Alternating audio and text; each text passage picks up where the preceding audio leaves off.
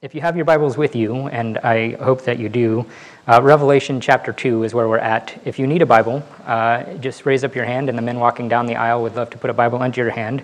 Uh, as we study the scriptures together, it's important to us that uh, you see what it is that we're saying, God is saying, uh, so that you can uh, follow along and, and hear a word from the Lord. So, Revelation chapter 2 is where we're at this morning in our continuing study through the book of Revelation, picking up where we were at last week. And uh, my intention uh, going forward between Pastor Art and I is to continue through the book of Revelation to uh, see it to the end.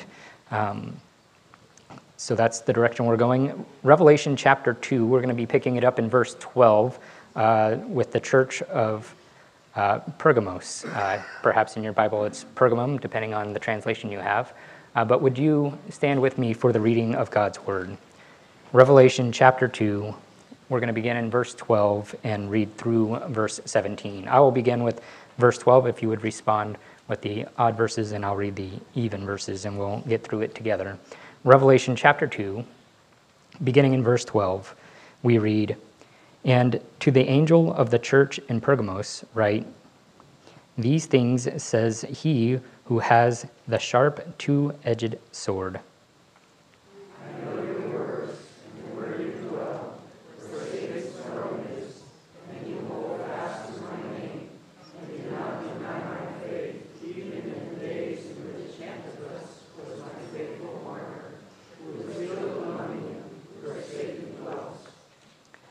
But I have a few things against you, because you have there those who hold the doctrine of Balaam, who have taught, uh, who taught Balak to put a stumbling block before the children of Israel, to eat things sacrificed to idols, and to commit sexual immorality.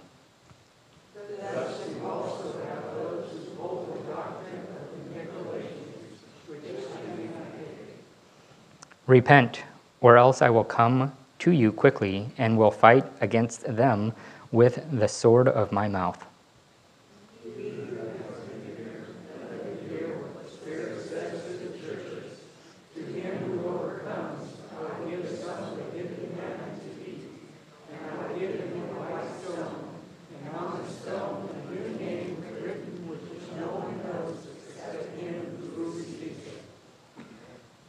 Dear Heavenly Father, Lord, we thank you for your word, uh, which is to us a lamp unto our feet and a light unto our path. Lord, it uh, can divide between the thoughts and the intents of our own heart. And uh, Lord, we pray that your word would have its work in us. Lord, and as we uh, dive into your word, Lord, we pray that you would sharpen our minds and soften our hearts to receive from you all that you have for us. We ask these things in Jesus' name. Amen. You may be seated. In the book of Revelation, uh, it is a revelation of Jesus. And so, as we examine each section of Revelation, we should be asking ourselves the question what is this telling us about who Jesus is and what Jesus wants? And we're in a series of letters that Jesus writes to a series of churches.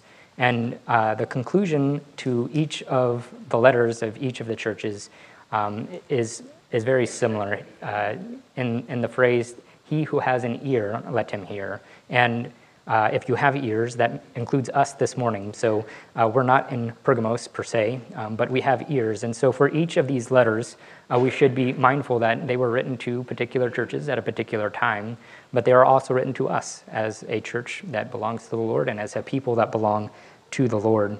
And uh, Pergamos, uh, their location was slightly different than the previous other uh, churches we've studied thus far. Uh, the two other churches um, were both uh, port cities, kind of on the coast, and they had lots of people coming in and out.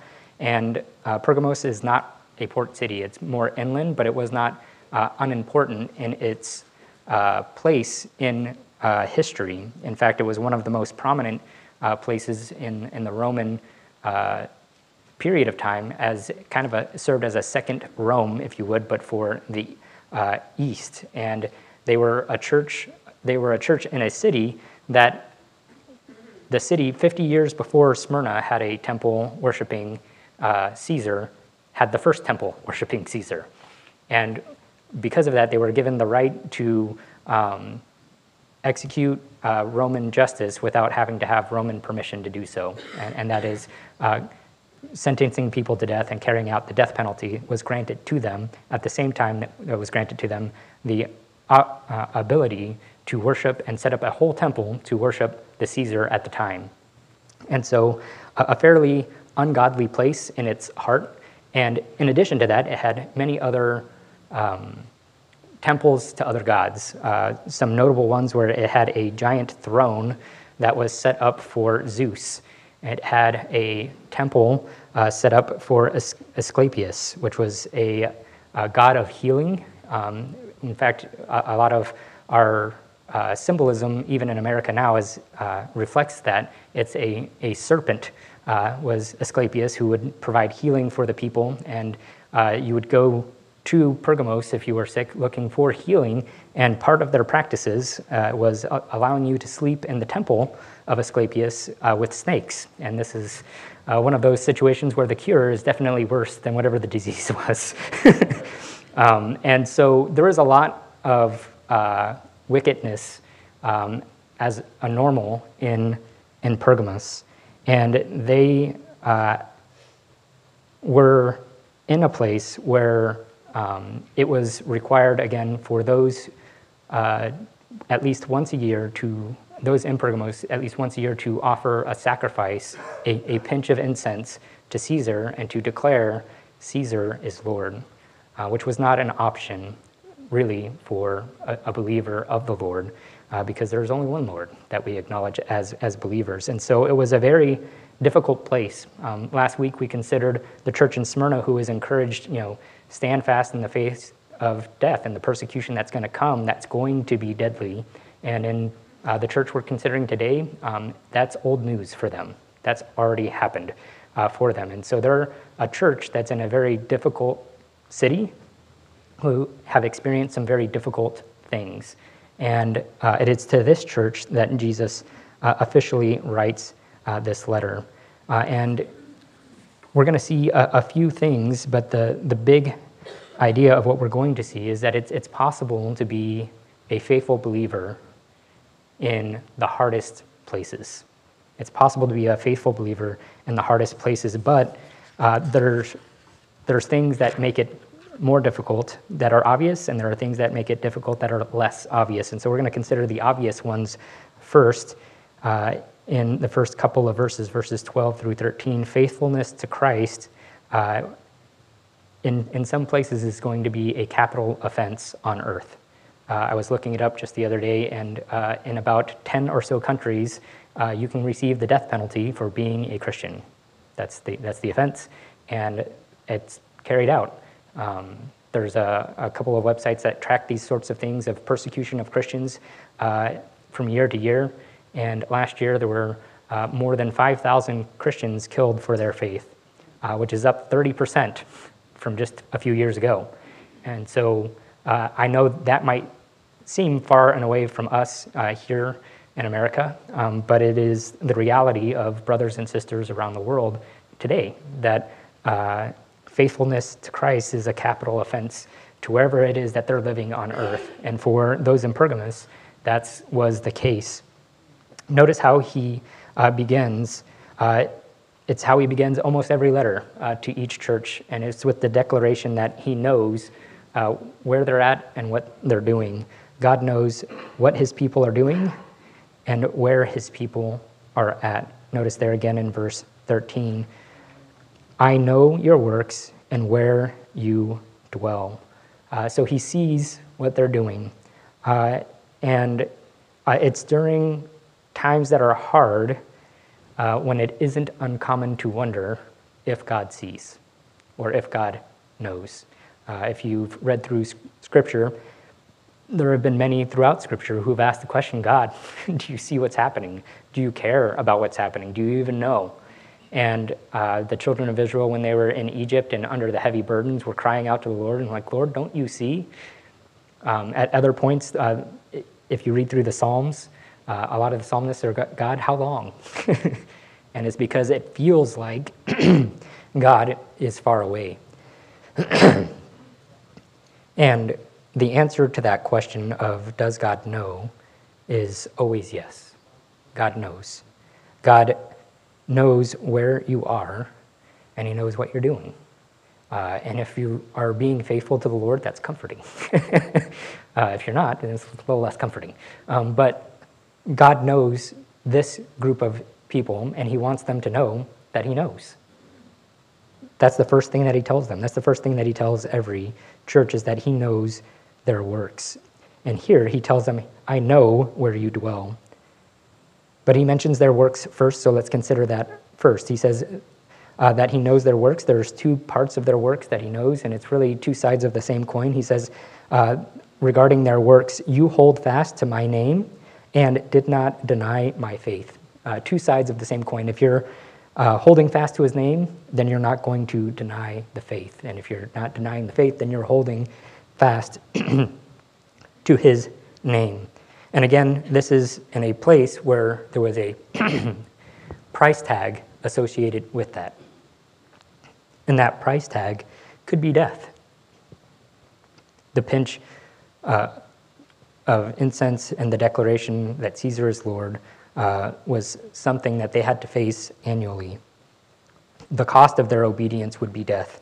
Uh, we're told there also in verse 13 that even in the days in which Antipas, my faithful martyr, was killed among you. And so he tells them, Look, you guys have been faithful, and you even have amongst your numbers people who have laid down their life as a witness to me. He calls Antipas here my faithful martyr.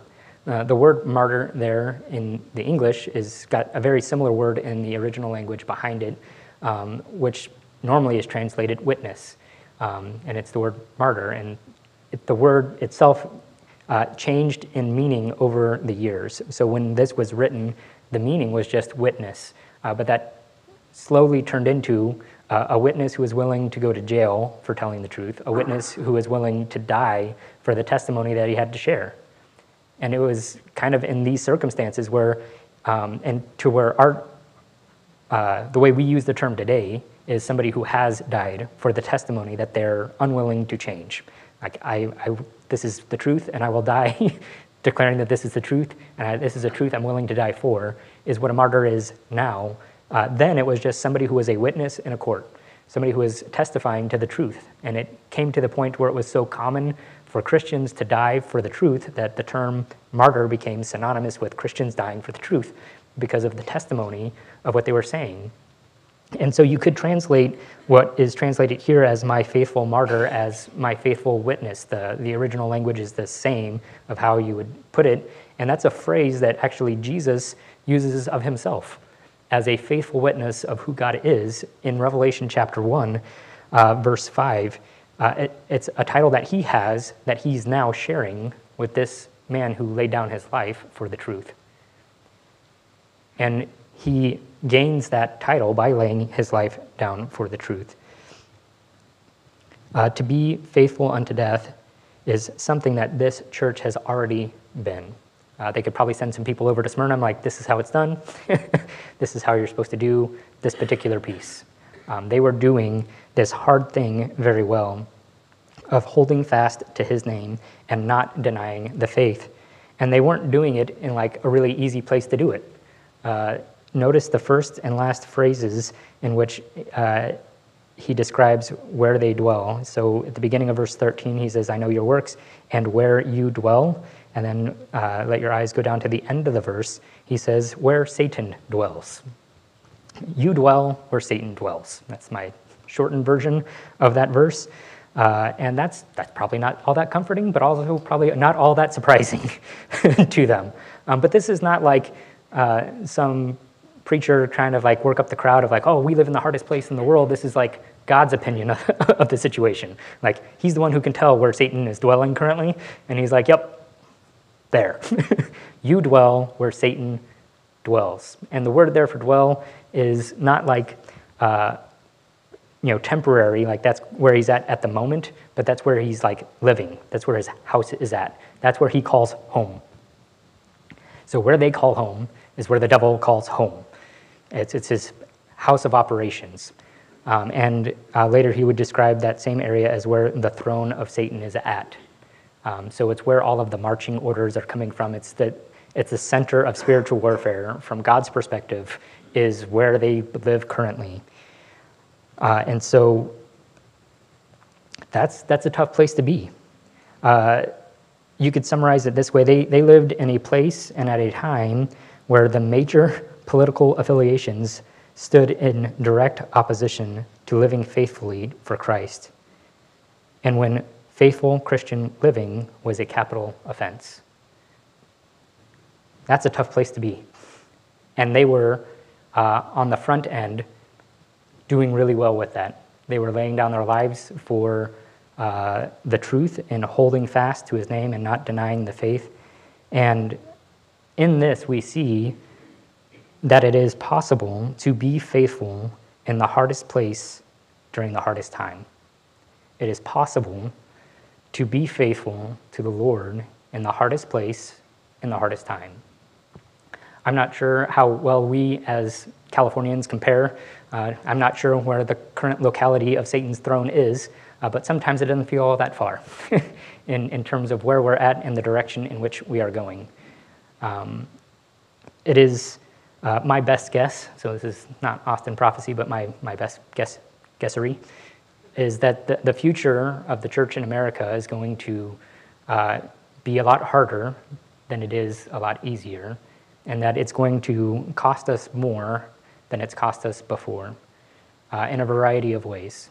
And my hope for us is that we would hold fast to the name and not deny the faith, whatever that cost is. And, and we we can see here in Scripture that it is possible to be a faithful believer in California. Sometimes I get asked that question as a pastor in California. It's like, can you be a Christian in California? I'm like, well, in Pergamos, they figured it out. and that's where for sure Satan's throne was, and that's where he was living. So if it's possible there, it's possible anywhere. It's possible here uh, for us as well. And so faithfulness to Christ uh, is a capital offense on earth, but there's another capital offense that the, those in Pergamos should be aware of, uh, something that should uh, gain their attention, which is less obvious. Um, if the outward attack was clear from the political environment in which they were in and the hardships that they had from those on the outside, the, the danger on the outside, as severe and life threatening as it was, there was a, a greater danger on the inside uh, that had equal consequence. Uh, if you notice in verses uh, 14 through 16, uh, we see that there is compromise in the camp of those in Pergamos, and that compromise, from God's perspective, is a capital offense in heaven. Compromise is a capital offense in heaven. So if faithfulness is a capital offense on earth, compromise is a capital offense in heaven, and we're, we're going to see how that plays out here in verses 14 through 16. Notice how uh, he begins, he says, But I have a few things against you. And there are two things in particular that he mentions. He says, Because you have there those who hold the doctrine of Balaam, who taught Balak to put a stumbling block before the children of Israel, to eat things sacrificed to idols, and to commit sexual immorality. Thus you also have those who hold the doctrine of the Nicolaitans, which things I hate. And so, uh, some pretty strong words uh, to a church that has been faithful in a hard place during a hard time. Uh, and yet, he does not hold back um, this much needed and very clear uh, correction that he offers to them. He, he's warning them that there is compromise within their walls, and he points it out in two ways. Um, one is going to be a bit clear, uh, and the other one is, is going to be a bit shorter. And so we're going to deal with the shorter one first um, when he says they have there with them those who hold the doctrine of the Nicolaitans. And there's not too much that we know about the doctrine of the Nicolaitans. Uh, what we do know from Scripture is that God doesn't like that doctrine, because he tells us here. Uh, also, previously uh, in Revelation, we're told that uh, the doctrine of the Nicolaitans, uh, or the deeds of the Nicolaitans, are, are deeds that he hates. Uh, in a previous church in uh, chapter 2, verse 6, he says, he commends the church for, like, I, I like that you also hate the deeds of the Nicolaitans. So their deeds and their doctrines, which are not unrelated, are things that the Lord hates. Um, the best guess that a lot of scholars have is by parsing out the word itself, Nicolaitans, which means to conquer people. And so it was an over an overly shepherding of people, of you having to go to the pastor to ask who you can date and who you can't date, of what property you should buy and what property you shouldn't buy, what kind of refrigerator you should get. You need to ask me in order to be able to do whatever it is that you're going to do. And um, to, to have a huge difference between those who are in leadership and those who aren't in leadership um, to a, a, place where it was unbiblical and not founded. And so that's their best guess at what it is. Whatever it is, we know that the Lord didn't like it. And that it was currently allowed in the fellowship at the church in Pergamos, that they had those who held to this doctrine. More clearly, we, we see that they also had those who held the doctrine of Balaam. Uh, if you're doing your Bible reading, uh, it's going to be coming soon. Uh, if you're doing the Bible reading uh, with Rebecca and I, we're going through Scripture chronologically. Uh, I just set out a sign uh, in front of the, the Bible reading plans because it's about that time where you may have started well and you're, you're behind a week or a few days.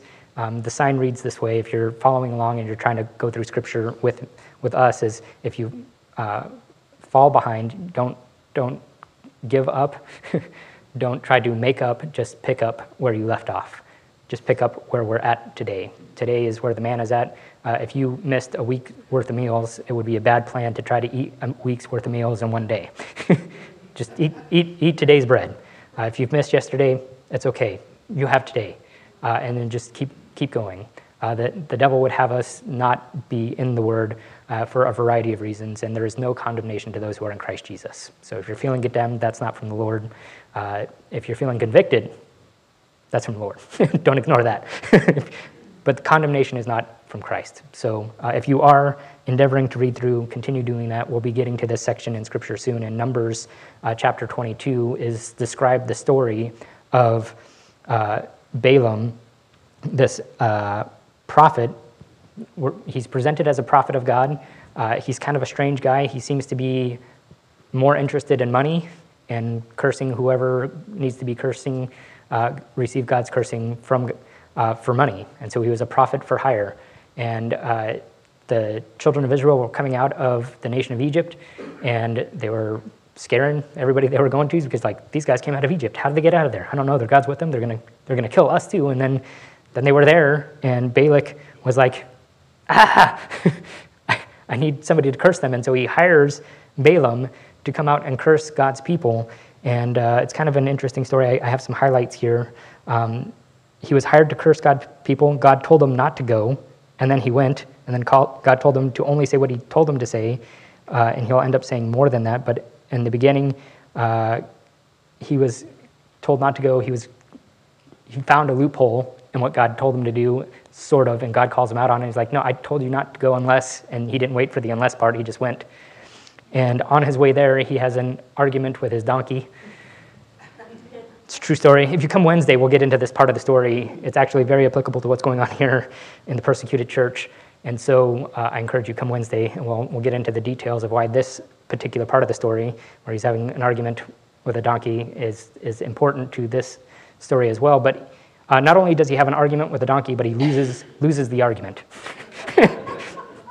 um, this is one of the things that concerns me as a pastor, just as a side note. Whenever God wants to speak to his people, he speaks through prophets. Whenever God wants to speak to his prophets, it's donkeys, whales, burning bushes. It's not normal stuff, is what I'm trying to say.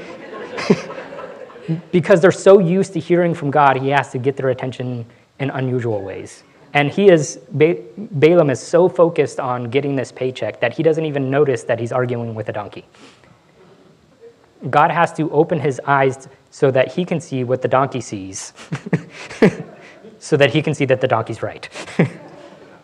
anyway, so he goes, he tries to curse God's people. Four times he blesses God's people. And the guy that hired him is like, This is not what I hired you to do. um, but before he leaves, he says more than what God told him to say, which was just to bless the people. He counsels the king Balak on how to get God's people cursed. He's like, I can't curse God's people. They are a blessed people. But here's how you can bring God's severe correction upon them. Send your ladies in and have them go worship your gods with them, which was eating meat offered to idols, which led into sexual immorality, which brought compromise within the, the congregation there of the nation of Israel, and 24,000 men died. They couldn't be conquered on the outside, but they opened the back door to be conquered on the inside. And it was because they compromised who they allowed in and what they allowed in. And it wasn't until they dealt with it with a sword that it would it, that it stopped. There was a plague there until they dealt with it, and people were dying. Paul refers to this uh, account in uh, 1 Corinthians 10, and he says, he points to it and he says, in one day, 23,000 died. Now, people, more people than that died, but in one day, 23,000 died because they allowed sexual immorality in. The, the, sexual, the, the sexual morality of the world, the standards of how the world does things, was said that's okay here too.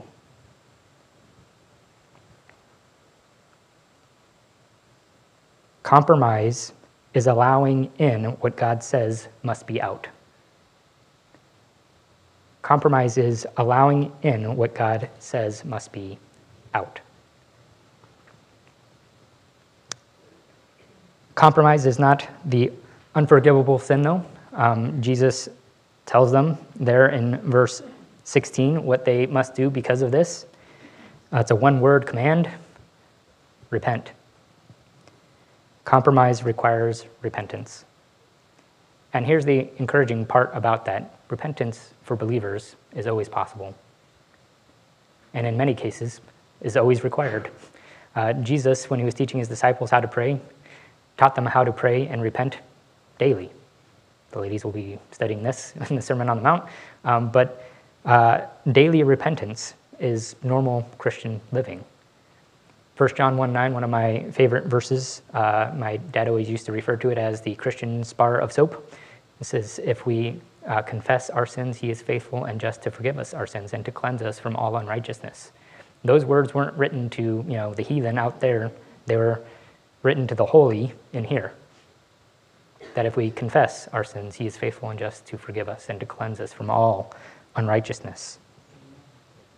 Repentance is a change of mind that produces a change in direction. Uh, there was a time in which I, I moved around a bunch. Um, it's been a few years, um, but I lived in 10 different places within two years. Highly not recommended. Uh, it would take me three truckloads, and one truckload was just books. So that was not fun doing that truckload. Uh, and I was driving home from spending some time with some friends, and I was halfway home when I realized I didn't live in that home anymore. And I I needed to go to a different direction. But like I was like way out there, and I was like, I need to go this way. Um, but it wasn't the realization that I was going the wrong direction that produced repentance. It was turning my truck around, you know, doing a 15-point turn because you know the road's out here, and uh, turning around and actually going the other way. It's when we realize the truth of the direction we're going in is not the direction we need to be going in, but it's when we take action on that truth that's that's repentance. I could have realized that I was going the wrong direction and just kept going. I wouldn't have ended up home. And our journey home to heaven is going to require lots of repentance along the way when we realize the direction we're heading in and where we're at is not the direction that we want to be headed in. It's not heading us home. And so repentance is required where there's compromise. Um, but repentance is just always required as a Christian. So don't ever feel bad about needing to repent. Just be like, thank you, Lord, for showing me. Here we go.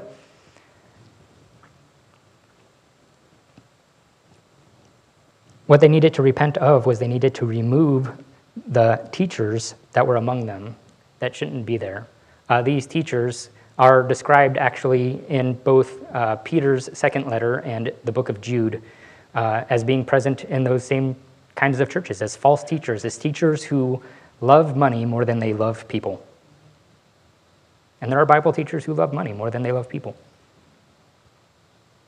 And we need to be aware of that, that uh, the people of God are sold for a price by some who claim to be teachers of God.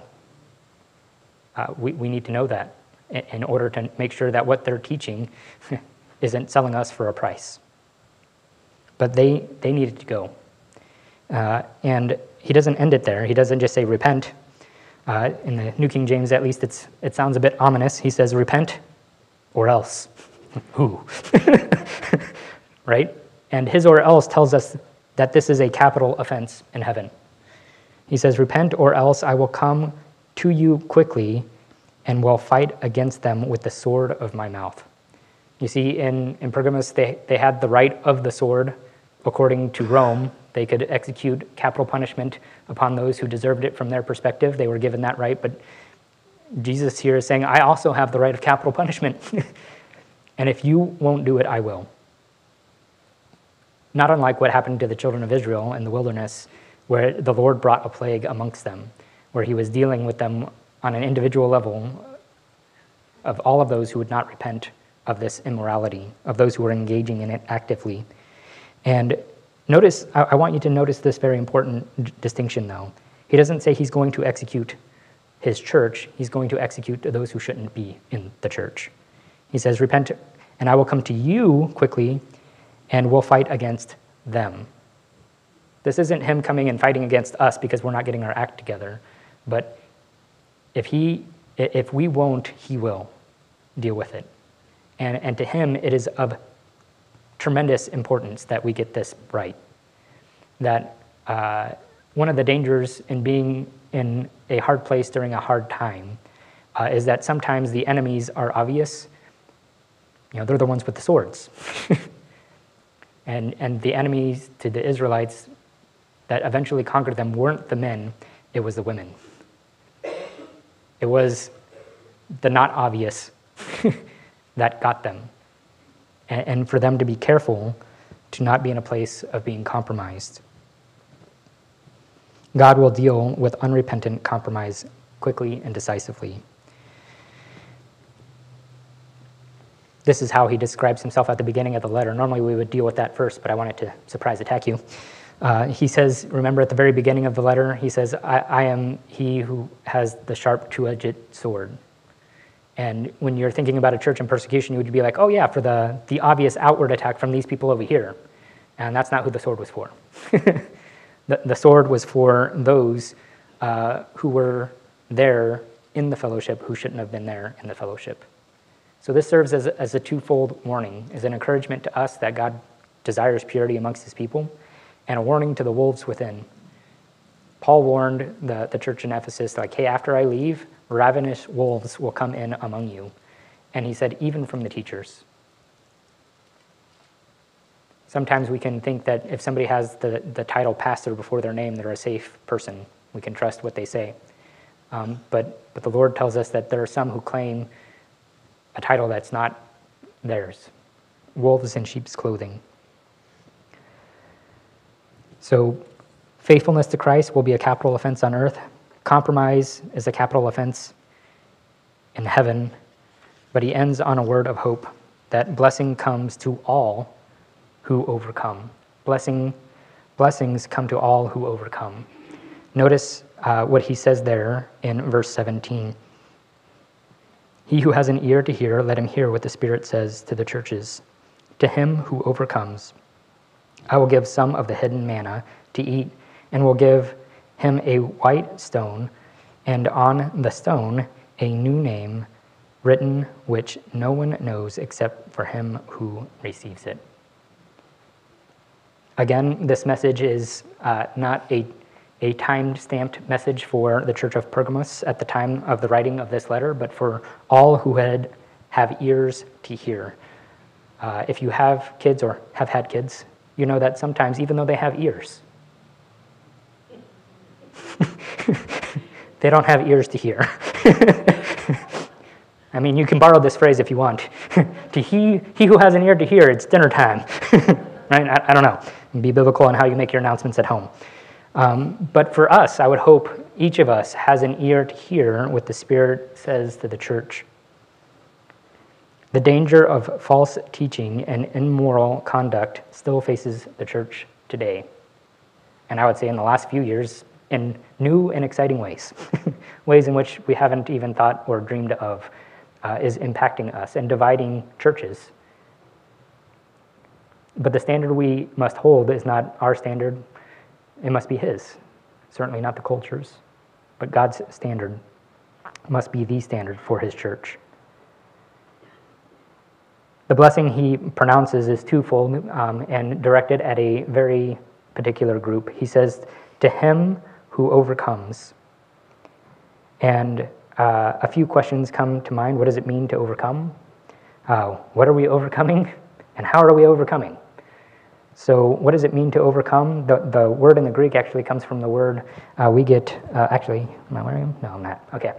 Sometimes I wear Nikes. And Nikes are the Greek, is the Greek word that's here is Nike. It means victory. Um, the one who conquers, the one who is victorious in battle, the one who went in and came out, you know, and, and was victorious over whatever the battle was.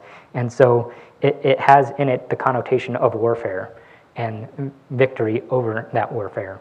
Uh, there, there's a the, the story behind uh, um, the marathon, if you've ever wondered why a marathon is a marathon and it's 26.2 miles and all the rest of that, there's a lot of story to it. But part of it was there was a war that was once fought, and they were victorious there.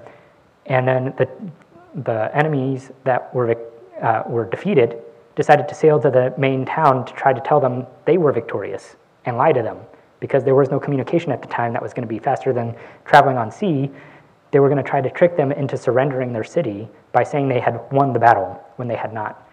And so one guy from the battle ran 26 miles from there to the other place and said one word Nike. We were victorious. And then he died because he had already fought in the battle and then ran all the way there. But he, he had a message, and the message was, We're victorious. And so they knew not to surrender to the enemy that was going to come and save, I've already won, because they were lying.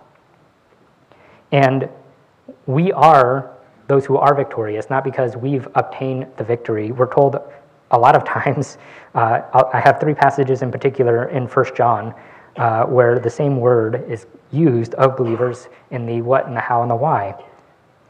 1 John 4 4, which is a good verse to memorize whenever you're feeling attacked by the enemy, you just hit him over the head with a 4 by 4.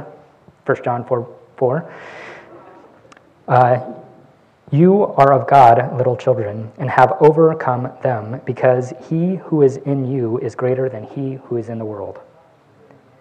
And it's that last part that's the 4 by 4 if you want to memorize it that way. 1 John 4 4 is, He who is in you is greater than he who is in the world. That is why we're victorious, not because we're awesome, because he who is awesome is for us. That is it. 1 John 5 4 for whatever is born of God overcomes the world, and this is the victory that has overcome the world, our faith. 1 John 4 5. Who is he who overcomes the world but he who believes that Jesus is the Son of God? Our victory is in Christ. Uh, Paul would write to the Romans that we are more than conquerors in Christ Jesus. We can be more than conquerors if the conquering has already been done. uh, it's a favorite thing of my son to do uh, to uh, pick a team playing football and then to change his mind about which team he wants to be going for towards the end of the game because he wants to be on the winning team. he repents. and uh, we know how the story ends. We're on the winning team. We are more than conquerors because of the work that Christ has done the two gifts he gives these overcomers, these conquerors, uh, are hidden manna in a white stone. Uh, and I wish I could say with certainty and clarity what those things are, um, but I'll give you everybody else's best guess. Uh, the hidden manna uh, could be a reference to Jesus himself, who claimed to be the bread of life, who has come down from heaven, who was hidden from a lot of people as being the Messiah in the time. And to me, that's my favorite interpretation of it. It could be a lot of other things, and if you want more on that, we can discuss that on Wednesday night. The, the white stone also has a lot of different um, interpretations to it. Um, the white stone was given, a white stone was given to athletes who competed in the Olympic Games, uh, not far from Pergamos, And if you won and represent, as a representative of your area, you were given a white stone which gave you free meals for life and to, and to be tax free. So, like, that's, that's a pretty valuable white stone, right? And, but it was only ever given to those who were victorious. And so it's given to them. There's other uh, instances in which white stones were given. White stones were given as invitations to feasts, um, as a kind of a ticket of entry into uh, government of, uh, officiated feasts that they would have been aware of because they had those there in Pergamos. Um, it was given to those uh, as a cast vote for being innocent. If you went to trial, somebody could put cast a black stone, I think he's guilty, or a white stone, I think he's innocent. And so there's a variety of stones that were common at the time of the writing of this um, that were associated with it. But to me, more significant than the color and the giving of a stone is the name that's on the stone. And it's a name that's given to them. Now, this could be a name of the Lord, um, but to me, it would seem more clearly that this is a, uh, a new name that we're given as new creations in Christ Jesus. Uh, the oldest passed away. God's not against renaming people, He does it all the time throughout Scripture. Abram goes to Abraham, Sarai to Sarah, um, Peter to Simon. Uh, new names are given to people throughout Scripture, and uh, it's a name that comes from Him that's for us, for those who overcome. And it's not because we've done the work, but because we acknowledge Him who has done the work. And so, as we consider these things, uh, we should ask ourselves the question do we are, are we in one sense ready for that kind of persecution to come on the outside? And do we account for compromise within our own lives uh, of allowing there to be a gap between what we know and what we do? Because where they were at is they knew what was right and they thought that was good enough to be acceptable to the lord but they weren't living it out and, and, and it's where there's the gap between what we know we ought to do and what the way we're actually living that that gap God calls compromise. And God doesn't think lightly of compromise within his fellowship or within our lives. And if there is, the good news this morning is that repentance is always an option. The moment we realize that we're off track is the opportunity God is giving us to repent. I didn't mean to go the wrong way, but I did when I was going home, or home. I thought I was going home.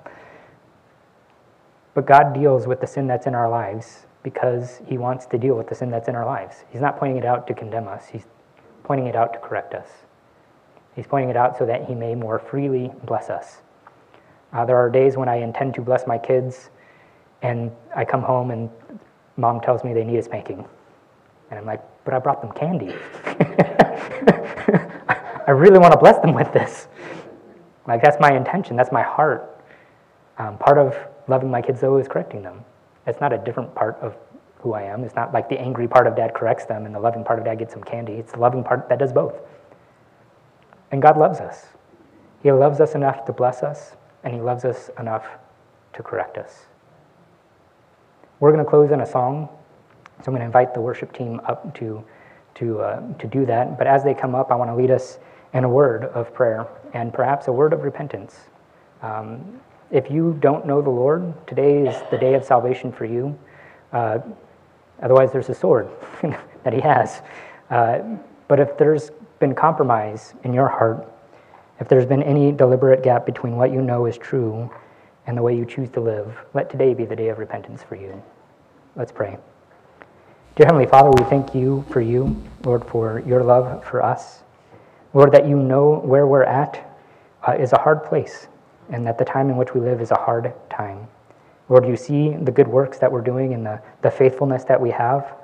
Lord, you, you see the areas which require repentance too. And you're not angry with us. You're not going to slay us with the sword. Uh, that's not your heart. Uh, but your heart is for us not to remain there. And so, Lord, I pray for uh, myself and as many as have an ear to hear, Lord, that we would uh, have heard what you have said to us this morning, Lord, and to repent. Lord, we are more than conquerors when we do because of our faith in you. We thank you for your love and your forgiveness. In Jesus' name we pray. Amen.